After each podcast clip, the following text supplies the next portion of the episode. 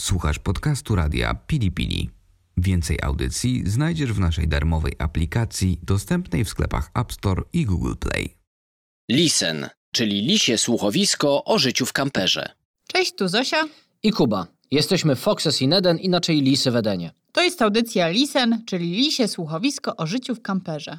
Zapraszamy na odcinek 23 pod tytułem Nasza baza pod kamper. Cześć, dzień dobry. Dzisiaj taki odcinek trochę bardziej techniczny, ponieważ dużo osób pyta nas, czy jesteśmy zadowoleni z naszego samochodu, czy nadaje się on na bazę pod kamper, czy to wszystko u nas dobrze działa.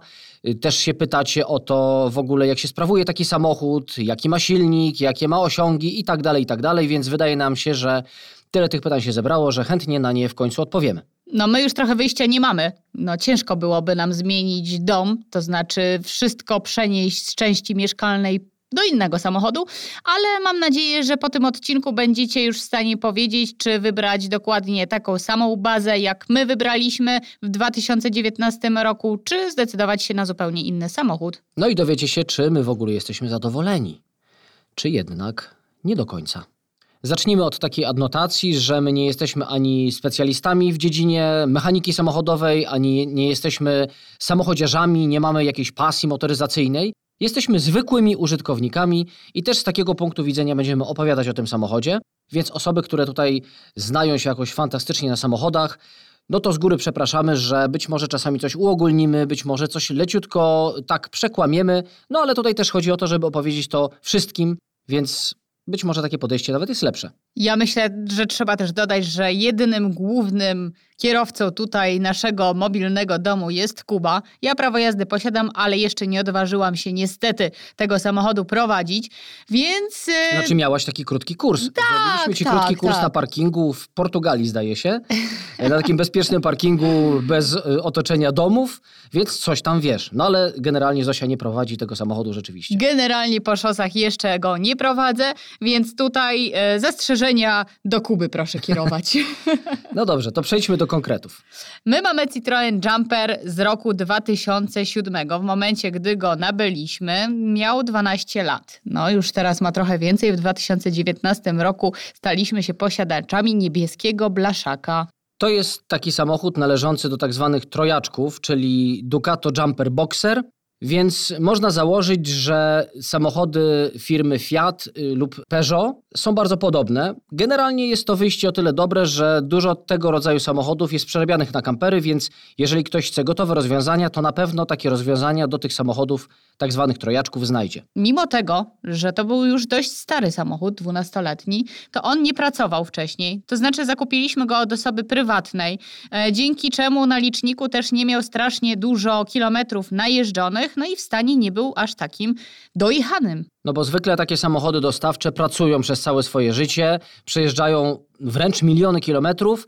My tutaj sprawdzaliśmy ten samochód w paru warsztatach takich zaufanych i potwierdziło się to właśnie, co mówi Zosia, że licznik nie był kręcony raczej, że te 200, chyba z 40 tysięcy, które miał przejechane zanim go kupiliśmy, to była prawda. No i dzięki temu, że nie pracował, nie był strasznie poobijany, to był prywatny właściciel, Niemiec i widzieliśmy, że dbał o ten samochód, chociażby po tym, że wszelkie takie jakieś delikatne odpryski lakieru, jakieś zarysowania były na bieżąco uzupełniane, więc on tak bardzo nie przerdzewiał. Zapłaciliśmy za bazę 21 tysięcy złotych. To nie jest e, wygórowana kwota, tym bardziej, że w pakiecie mieliśmy już wstawione okna kamperowe. To była duża zaleta akurat tego zakupu, ponieważ gdybyśmy mieli sami takie okna wstawić, to myślę, że jeszcze kilka tysięcy złotych musielibyśmy dołożyć do tego zakupu, więc no tutaj akurat to się przyczyniło e, do szybkiej decyzji właśnie o kupnie.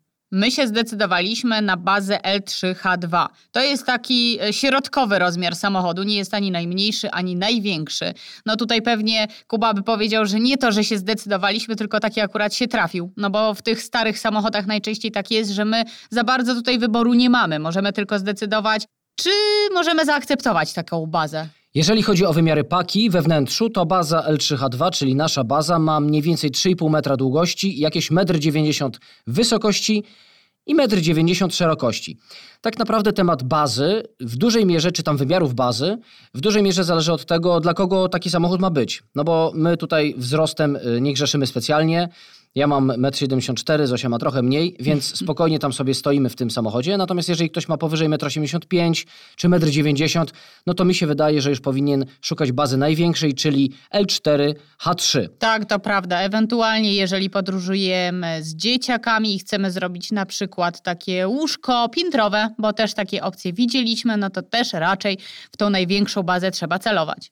Natomiast nasza paka ma 6,5 metra kwadratowego powierzchni, mniej więcej. No i na takiej powierzchni trzeba się zmieścić z zabudową. Jeżeli chodzi o silnik, to trafiła nam się opcja podobno najbardziej awaryjna, przynajmniej wy nam tak donosicie. Nasz silnik to jest silnik 2.2, podobno lepszą opcją byłoby 2.3, a najlepszą już 3.0. Na szczęście do tej pory nie mieliśmy większych problemów z tym silnikiem. Wszystko działa w porządku. Silnik ma 120 koni, więc taka moc wystarcza naszym zdaniem do tego rodzaju jazdy, którą uprawiamy. Nie czujemy jakichś niedostatków mocy. Jeżeli chodzi o naprawy samochodu, to raczej były to standardowe naprawy wynikające z eksploatacji.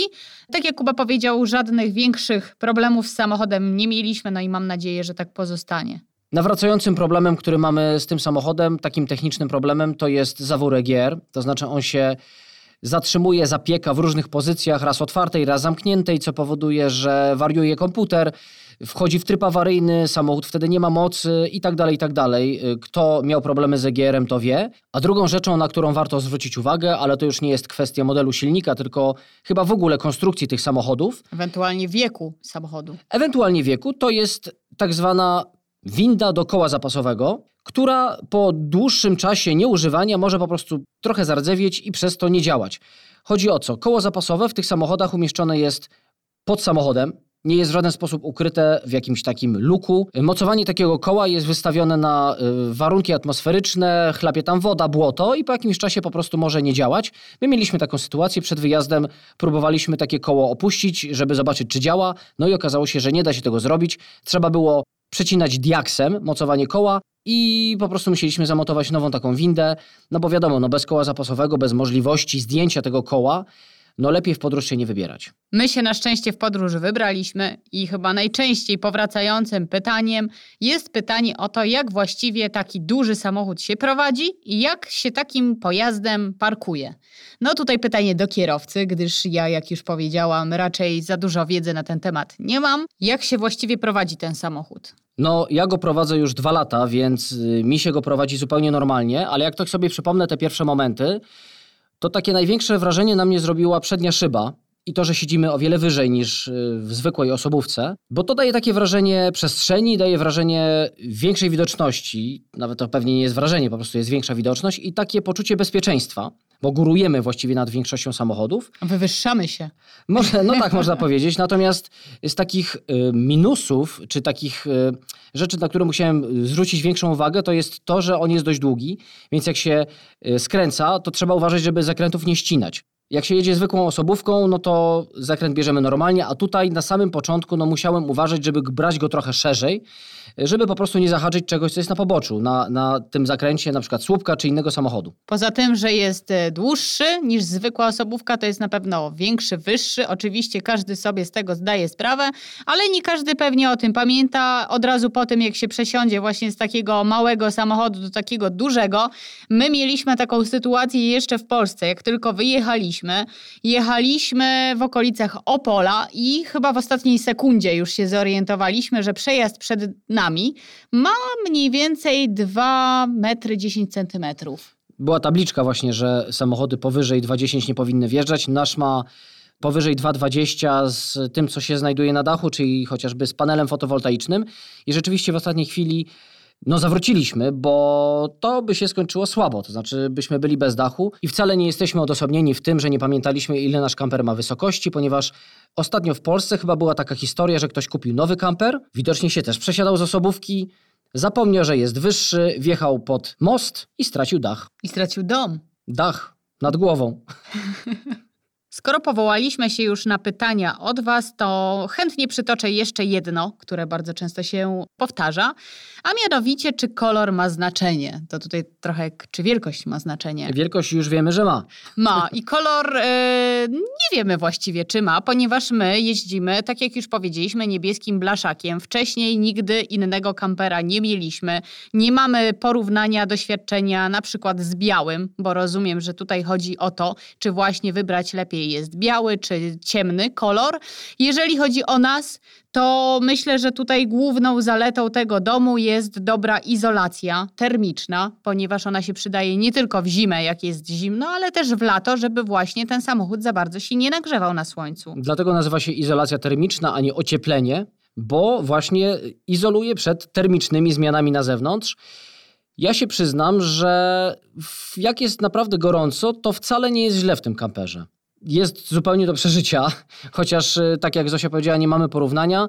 Było naprawdę gorąco w Hiszpanii chociażby i jak otwieraliśmy drzwi, to ten przewiew powodował, że było 100 razy lepiej niż na słońcu. Nie było tak na przykład, jak się może wydawać, że było jak w piekarniku, że ta blacha była rozgrzana i w środku było jeszcze goręcej niż na słońcu. No właśnie, jak w takiej puszce. Tak, nawet powiedziałbym, że przynosiło to pewną ulgę w czasie upałów, znaczy, bycie w tym samochodzie. Tak, dla porównania tutaj, dlaczego mówimy o tej izolacji termicznej. W momencie, gdy otwieramy szoferkę, ponieważ mamy takie przejście drzwi między częścią mieszkalną a szoferką, no to szoferka siłą rzeczy właśnie nie jest zaizolowana w żaden sposób. Ona jest naprawdę tam nagrzana. W środku nie dałoby się wysiedzieć i wytrzymać jakoś dłuższą chwilę. A u nas jest całkiem przyjemnie.